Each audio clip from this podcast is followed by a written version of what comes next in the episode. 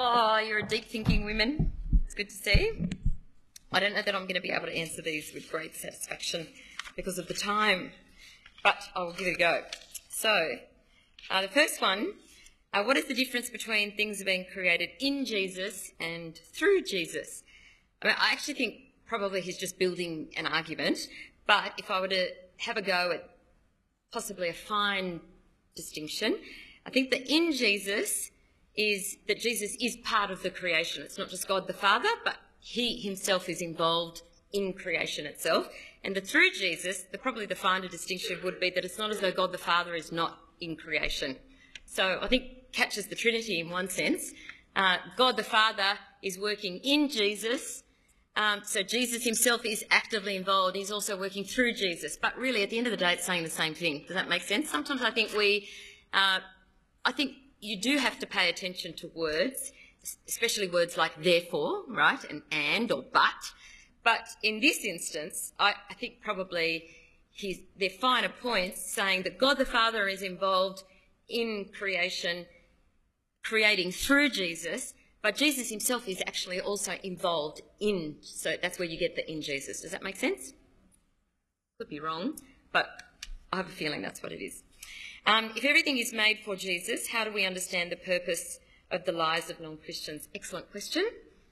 Uh, I don't know that the Bible gives us the answer, except to say, and there are many things that I think uh, sometimes we have to only go by what we see in the text, and, and we need to leave some things to we just don't know. Um, it seems to me that every everything in all of creation God has made for His glory. Actually, to try and understand what does His glory mean? What does the glory of God mean? Uh, that ultimately He is honoured somehow, uh, that He's praised somehow. It's very difficult to understand how it is that the eternal judgment of someone can bring God glory. I guess there are a few ways the Bible does tell us that that brings God glory, in that it shows that God is completely just all the time. He can't overlook sin. Uh, so, in that sense, uh, we have a just judge. And so, in that sense, it gives glory and honour to his character, doesn't it? Because if he were to be the kind of judge that we often criticise in the media, a judge who overlooks wrongdoing, then we would be able to dishonour him, wouldn't we? But beyond that, um, the only other thing I can think of is that people are created in the image of God, and even our filthy rags, even the things that we do, that like so. Let's take those um, those people who rescued those boys out of that cave. Then, like, let's assume they're all non-Christians. We don't know that, right? But let's assume they're all non-Christians. Are they bringing God glory by doing something good? Yes. Is it going to save them? No right? So we, we do need to talk about um, even our filthy rags, even our good works cannot save us. The Bible is very clear on that. Um, so that no one can boast. Ephesians 2 8 to 9. But do the good things that we do, where we reflect God's good character, where someone gives their life for someone else, does that bring glory to God? Of course it does. Uh, they don't glorify God, they think it's their own bravery. but we know better, don't we? But beyond that, I, I find it hard to know that the Bible gives us many other reasons why it's glorifying to God, except for maybe those two. So it's a bit of a mystery. It's like the question what comfort is there when a non Christian dies? What comfort can you give? It's very difficult to know, isn't it? Except that God is good and always just, and that He loves that person more than we do, and that He will only ever do what is right for that person ultimately, even though it is going to involve judgment for the non Christians. Very complicated. And I, I, would hesitate to go beyond those two reasons. Um, what have been the challenges and benefits of being a pastor's wife? Oh gosh, how many hours do you want to stay? I'm going to come back to that in a second. Can you give us a few tips to speak the truth with kindness when dealing with controversies and conflict? Um, for example, universalism and elections. Everyone know what I mean? Universalism is the idea that um, ultimately everyone is saved, and election is the idea that only certain people are saved who are chosen and elect by God. I think with any topic, to be really honest, I think the first thing you need to examine, we all need to examine, is our motives. Why am I arguing? what am I trying to prove?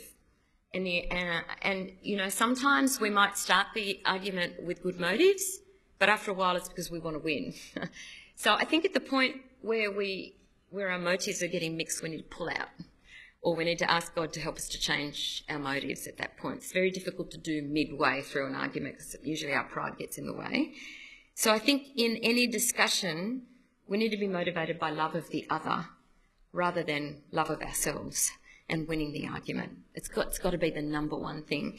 And also to realise that sometimes with controversies like that, silence is actually the best answer.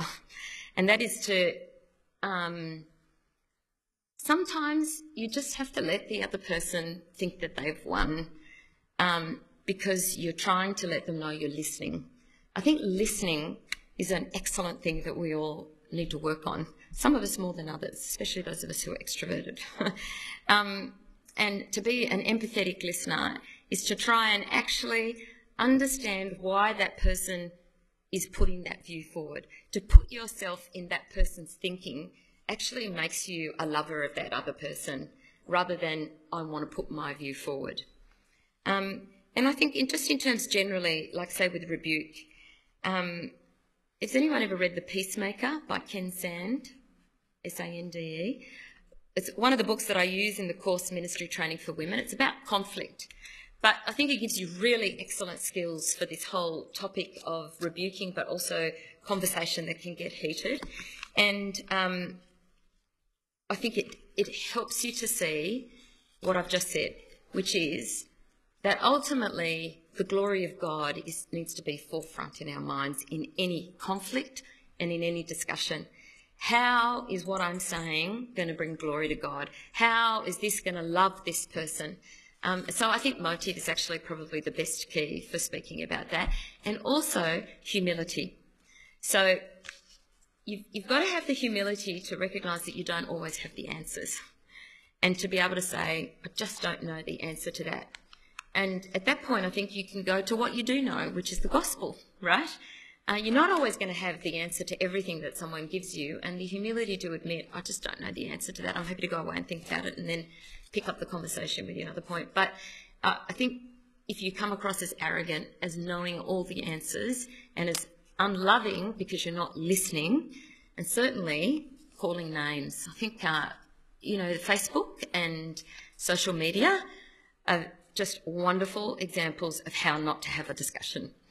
Um, I've been, I think I, in the time that I've been involved online, um, I don't think I've ever seen a discussion that ultimately has been completely beautiful. Um, people get hurt, and the face to face is much more important, I think. Um, if, if I read something that I think, gee, that person's really misunderstood that, or I can see that they're aching, I usually usually send them a private message and have the conversation that way. So can I at least encourage you, um, try and have your conversations offline. Having said that, I think there are some people out there who are almost missionaries in social media who seem to be able to have the ability to disconnect and actually just argue the point rather than argue the person. Um, and most of us, I think, are not very good at that. And if you are the sort of person who gets easily hurt or anxious, about that stuff, then don't have the discussion. The world doesn't depend on you winning the argument on Facebook or me winning the argument on Facebook. Just be very careful with your social interaction, social media interaction. Um, should we be concerned that there aren't always enough godly Christian men in society? Of course. And churches? Of course.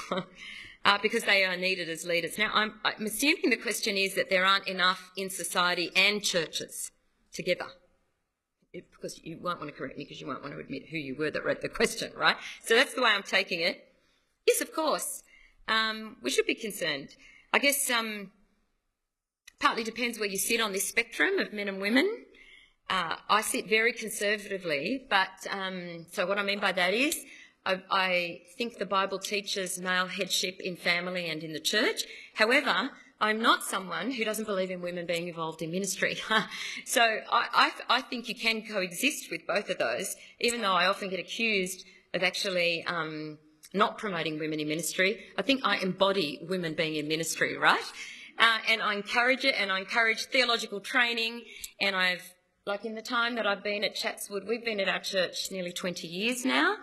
Uh, I've said to Jeff, unless God tells us other, otherwise, the next move is to the cemetery because I can't stand the thought of moving again. But, you know, I guess we'll probably. We started in uh, two, 2000, we started, I started a women's Bible study with four women, and we've now got over 60 women on a Wednesday morning. So, in that time, I think I've trained up between 15 and 20 leaders. So I don't think anyone could accuse me of not um, being pro women being in ministry. However, I do think um, we need to raise up men to lead our churches and our families. And I partly believe that, um, without going into the you know exegetical stuff, is to say that the way that God runs His household of the church he sees reflected in the biological family. Um, why, I guess part of the reason you might be asking this question is why aren't there? And I think there are a multitude of reasons. In our church, when we came, it was the women doing most of the ministry. And um, it's part of the reason why I stopped co leading services with my husband when we, we started our evening church, because we wanted to allow space for the men to step up. The women are competent. And if they've stayed home, they've often got uh, time to dedicate to ministry that the men don't, and uh, because they're out working in paid jobs. And so, in order to create space, we've allowed the men to step up and lead the services in our church. Now, that isn't to say that in future there is no room for a woman to co-lead with a man or something like that. Partly depends what you see the role of, you know, someone leading a service is. But um, in some ways, it's partly because women are doing so much. And sometimes that requires us stepping back a bit. I mean, I know that as a fairly omnicompetent kind of person, it's very easy for me to just step all over people who are slower coming forward. I often notice this that, like, if you're praying in a group, often the women jump in first. And I think it's great that those women pray. But it's also a good idea to allow room for the men who are shyer and quieter um, to just give them opportunity to step up. So I think we as women, as controversial as this is going to sound, but I've already given you that I'm pro women doing ministry, okay? So hear it through that lens. Don't come up to me and don't put it on Facebook that I've then said that I'm anti women pray, because I'm not. What I'm saying is when we're omnicompetent, we sometimes don't allow space for men because we squash them with our competency. Um, don't hear me saying women shouldn't be competent. It's not what I'm saying. But I am saying it's like a wife who just constantly makes all the decisions because her husband is slow in making those decisions. Sometimes we just need to be patient, don't we? And allow them. So I, sometimes I hear um, mums say to me, you know, my husband, he never does devotions with the kids. And I think, yeah, that's an issue and it's worth talking about. And I go, well, what do you do? And of course, he's walked in, he's dog tired, right? And the kids are running around screaming everywhere. He's trying to get them in the bath.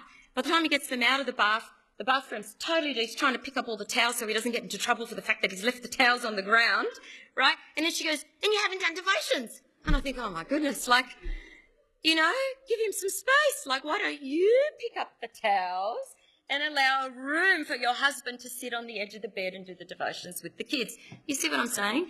I, I just think we could just expect everything to be done in second.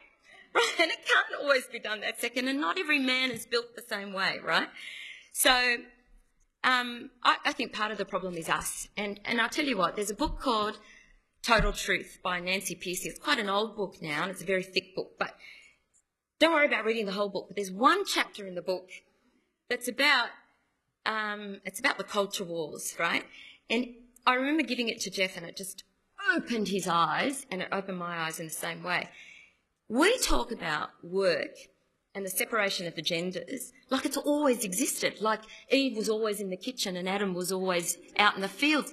It's a nonsense. The Industrial Revolution is what brought that about until the Industrial Revolution, and I'm talking mainly Anglo kind of society now, but more generally speaking as well. Like I'm not talking about the little tribe, Aboriginal tribe. I'm speaking in generalisations now, okay? But in that time period, until the Industrial Revolution, most people worked side by side. So if you were a butcher and you married a butcher, you would learn the skill of your husband And in fact, that was a wonderful thing for women because if they became widows, they had often learned the art of their husband or the trade of their husband, and they had a business that would actually support their family. And children grew up around them. Uh, they, you know, they just, you know, I don't know who changed the nappies, but it was all together, right? And, but when the Industrial Revolution happened, what happened? The men went out to factories that's when work became you go out with your lunchbox and you come home, you know, and you clock in and clock out. And, and then women were mostly at home then. And so they, that's how it happened that the women, that religion became known as women's work because they were at home getting involved in all the church ministry that was going on and the men were out doing these jobs, paid jobs, right? So that's where the idea of this separation of the genders came about. It's actually a revolutionary thought because what it showed was that the men became occupied with this work, and it's not because they were slackos that they didn't get involved in religion, it's because the women were then at home. There was this separation of life together. And that's a very important thing to remember.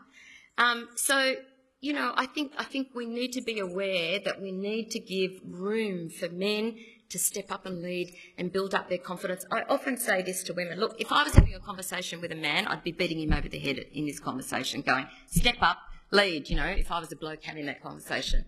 But I'm speaking to a bunch of women, and I'm I, like, the temptation is for us to bag the men out.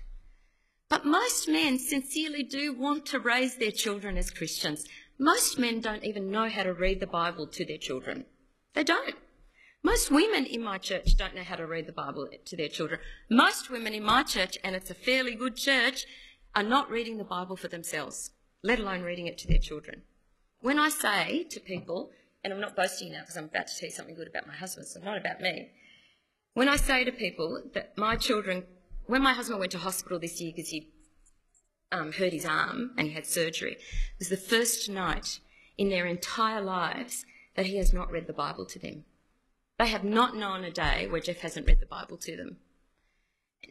Can did you know any men who can say that? Like it's rare. That is rare, but it is possible. When I then when we do seminars and we say, How do you do devotions? Most people have no idea. I'll tell you why. Because most people hear the word devotion and they think, All your children sit there like this and they listen carefully to the devotion and they answer all the questions. Yes, it was Elijah who set in fire. And it was on verse 32. That's what they think. One day we videoed um, Jeff doing a devotion with our kids. And we also had another family sit in. And it was when my children were all little. So we had four children, five and under, right? And one was crawling under the table, one was sitting on top of Jeff's shoulders, picking the nits out of his hair. He didn't really have nits, right? And, you know, one spilt their porridge, and, you know, and I'm trying to shush the other one up. That's what devotions were like for most of our family life. They were. And even now, you know, Bianca has trouble concentrating and she's going, Mom, Mom, split ends, I've got split ends, you know? And the dog is there and one of the kids is going, oh, like this. And Jeff's trying to be patient. And they're 17 down to 11. But you know what it is? It's just bread and butter. Every day you read the Bible. Every day you read the Bible, every day you model it to them, you know? And there's no perfect devotional time with family. So if you just teach men in your church and women in your church to do that, that is a start. If you just give them an approach, have you ever seen someone try and read the King James Version to children? It happens because they don't know what children's Bible? If you've got a children's worker, one of the first things they have to do, I've been leading the kids ministry at church this year, one of the first things you have to do is you have to show parents when they're three, you read this one that has five words on every page with nice pictures. When they're 10, you read this one. And then they say to you, but what if you've got a 17 and an 11 year old and a 2 year old and a 1 year old? What do you read then? And you've, you just got to be able to say you don't always go for the lowest common denominator, but you need to be able to include them somehow and you get the older children maybe to read the passage so that they feel integrated. Do you see what I'm saying? That conversation that I've just had with you takes hours, you know, in a seminar, and I reckon most men go to work, they come home, and, and most of them are struggling with confidence. To actually be in the workplace, you would know as working women how difficult it is, especially as you get older, because there's no loyalty anymore. So when you hit 50 and you lose your job, what are the chances of you getting another job? And so men are struggling with their confidence. If things are not going right in their marriage, they're the two big areas that men struggle with. Their confidence to provide for their family and their confidence as a husband. And if sex isn't happening regularly, excuse me for those who are single, but you need to hear it anyway, um, if sex isn't happening regularly, they feel like a failure there too. So the two big areas where they feel failures, right? And so yes, we do need more men in our churches stepping up. The first place it's got to start is in our homes. And then we need to allow space for them in our churches and we need to be building them up and training them and encouraging them. And the best thing you can do as women is not criticise them, is actually to build them up and to say thank you and to encourage them. Look,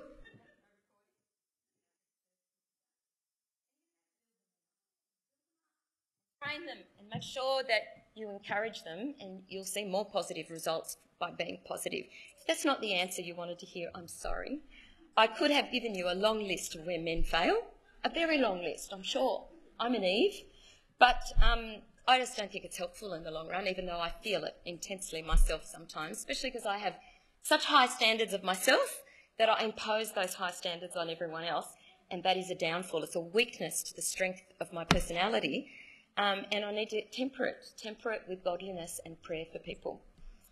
Um, is the, if the battle is settled like the war in Germany, then are the people in hell still rebelling in their hearts? Do they say Jesus is Lord, but I don't want to be with him? If this is true, how can it bring God glory? People eternally rebelling and hating God, a bit like Satan is now. And can I just say that that question uh, goes with this question, Colossians 1.17. If everything exists because of Jesus, what is hell without Jesus? Does it just not exist? Um, it seems to me that when you read those passages, so the person who speaks most about hell is Jesus himself. Like of the 12 times that the main word, there are three different types of words, the main word is used 12 times, 11 times Jesus speaks of it. So I definitely think it's real. Um, every time he speaks of it, the words that are used, although in the English they might give the sense of destroy, as in annihilate, it seems to me that it's an ongoing uh, verb that actually is more like the idea of despair and loss and torment and gnashing of, and grief, ongoing grief. So I don't believe in annihilationism. I think when you look, when you study the Greek words, um, I don't, I don't think it comes to a conclusion. And contextually, um, you know that passage with, you know, uh, Abraham in the bosom of Abraham and you get Lazarus. Do you remember that passage? Everyone remember it in the New Testament? It seems like an ongoing kind of thing, even though that's probably talking about Hades. So that's the other word. So it seems to me there are three categories. There's the Hades category, which is the time now where the dead are. And for Christians, or the people who are saved, they're, they're in, a, in the bosom of Abraham is the term that's used which is a place of comfort. And Paul speaks of it as being present with the Lord. Yeah? And so it's a positive thing. That's where you, we're awaiting the final resurrection of our bodies. But at the same time, you get, you know, the man who's thirsting with Lazarus there, and it seems to be the holding place for the dead, where Jesus went uh, in that three day period. Um, then you get one other word that's only ever used once, so I'm not going to even harp on that, and then you get that, that other word. So it seems to me that it's not annihilation, and it seems to me it's a very real place. And can I make this one point? We often use the word resurrection of the dead in Jesus, you know, the resurrection, as I spoke of it from Colossians, as though it's only Christians who are resurrected. It's just a shorthand way, really, of saying resurrected to heaven, or what we call heaven, as in the new creation with God. But actually, the Bible teaches the resurrection of both the Christian and the non Christian. Um, because if if the non-Christian was not resurrected, there would be no hell, right? Does everyone make everyone understand that?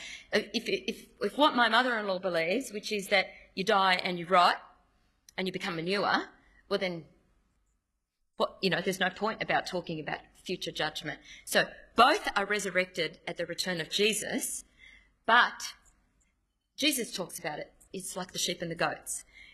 Some to eternal joy, using Jesus' language in the parables, and some to eternal torment.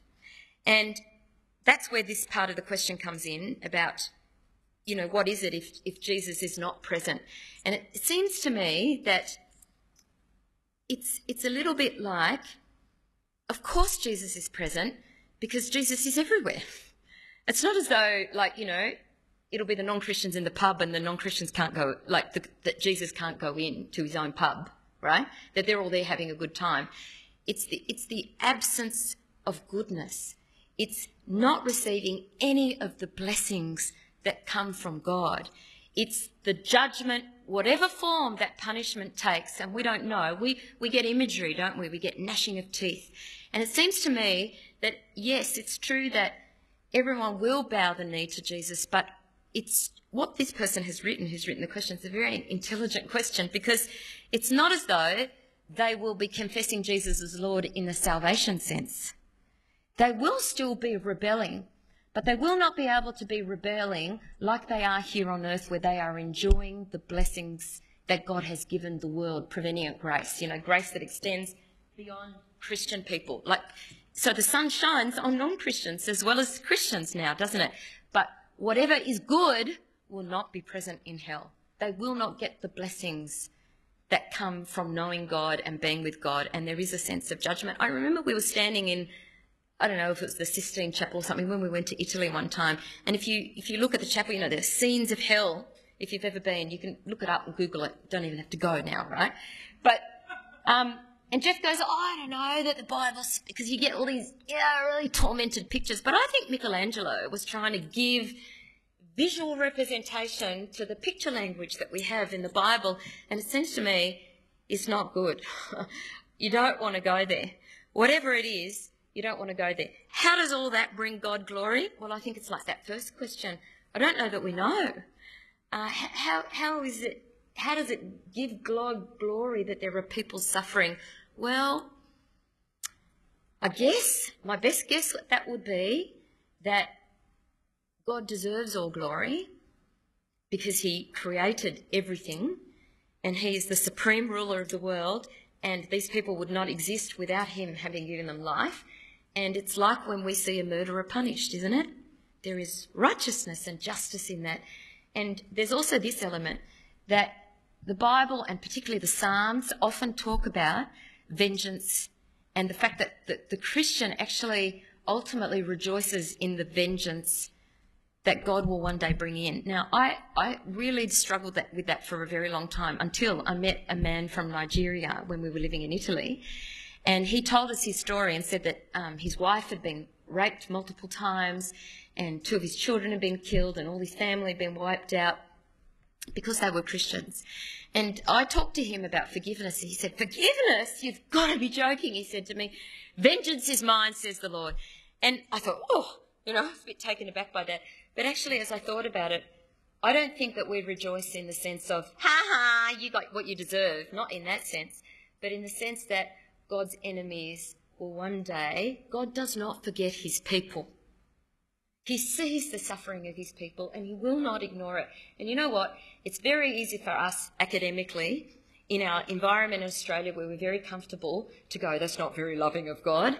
But if your family was being persecuted for their faith in Christ and murdered and raped, you would be calling for the same thing. You would be longing for the day where God does not forget your pain anymore. Anyway, that's a very long, rambly question to a very difficult um, question and answer, long, rambly answer, but I hope it gives you something, I think. But I think the main thing is to try and understand what hell is when Jesus uses it. Very last one. We know reading our Bible every day is a great thing, but doesn't save us or make us closer to God. Oh, you're listening to my talk. Excellent. What is your response to why do we read our Bible? Look, very simply, oh, it's relational. I mean, what, we're saved to be in relationship with God, but then we don't want to hear from Him. Well, what do I believe about the Bible then? So 2 Timothy 3, 14 to 17. The Bible is God breathed. Like, do we believe that the words of the Bible are actually God's words to you? God speaking to you individually in every word of the Bible, from Genesis 1 right down to Revelation. Do you believe that? Because if you do, then that's how God speaks to you. God promises to speak to you in His Word. And it doesn't matter whether you're reading Leviticus, You know, don't mix your cotton and your linen. Or if you're reading, you know, the time when we will see God face to face and there will be no more pain or suffering. The whole thing is relevant. It's relational. It's about, I want God to speak to me today. And He does it absolutely 100% of the time in the Bible. And my story about that, do you want me to finish? How many, how many more minutes? Three. Here's my very quick story. I'm going to speak very fast. One time, the day that September 11 happened, I was away and Bible study happened, and the leader had in her group um, a woman from New York who was very upset, and she had family and friends caught up in it. And at, after a prayer time, they got on with the study. And then I got an abusive email from one of the members of the group saying, it's your fault because you've trained all these leaders up to be nothing but Bible bashers who have to open the Bible and complete the task. And it was totally unloving and insensitive. She should have cancelled the Bible study for the day and, you know, just concentrated on the need and the hurt from September 11. And I was stumped to know how to reply to, you know, a fairly serious attack. And I rang Ray Galea, if any of you know him, um, read his books. Um, and, he, and I said, what am I going to say, Ray? And he said, well, you can say this. What that woman was wanting was that every woman should be able to talk about September 11. All go around the group and talk about September 11. But if you shut the Bible, what you're saying is, sorry, God, you can't speak today. And that for me nailed it. That's it. That's my view. Every day, every time we meet for Bible study, it doesn't matter what has happened, we open the Bible because that is how God speaks to us. And you know, that's an incredible thing that we're saying. That you have God's word. And what does 2 Timothy say? It makes you wise for salvation. It can equip you to do all the works that God has prepared for you to do by correcting you, training you, teaching you, rebuking you. Do you believe that? Because it is living and active. Hebrews 4. It's living and active like a two edged sword. It cuts where it needs to and it comforts where it needs to. Do you believe that? Because if you do, then Bible reading is not a negotiable. I just recently had all the women from my kids' ministry, all the young girls, teenage girls over who lead with me, and uh, I gave them this really lovely lunch. What they didn't realise was that I was buttering them up for a hard conversation, right? And then I said, So, how are we all going with our Bible reading? You know? And I think only one of them is Anglo, the rest are all Asian. And the answer that I got was, I've got too many assessments to read my Bible every day. You know what? We as women give that answer too. I'm so busy. I'm sleep deprived. But, you know, well, do you know, don't speak to your husband because you're sleep deprived? I don't think so. We, if we want to hear from God, then we read His Word because that's how He grows us and speaks to us and reveals Himself to us. It's how we know Him better and understand Him more. Yeah? Are you laughing because I'm saying ridiculous things? but, um, and of course, we then respond in prayer, don't we? Yeah. Now, on the pastor's wife thing, sorry, you'll have to invite me down to Melbourne another time if you want me to speak on that one because I think my time is well and truly up.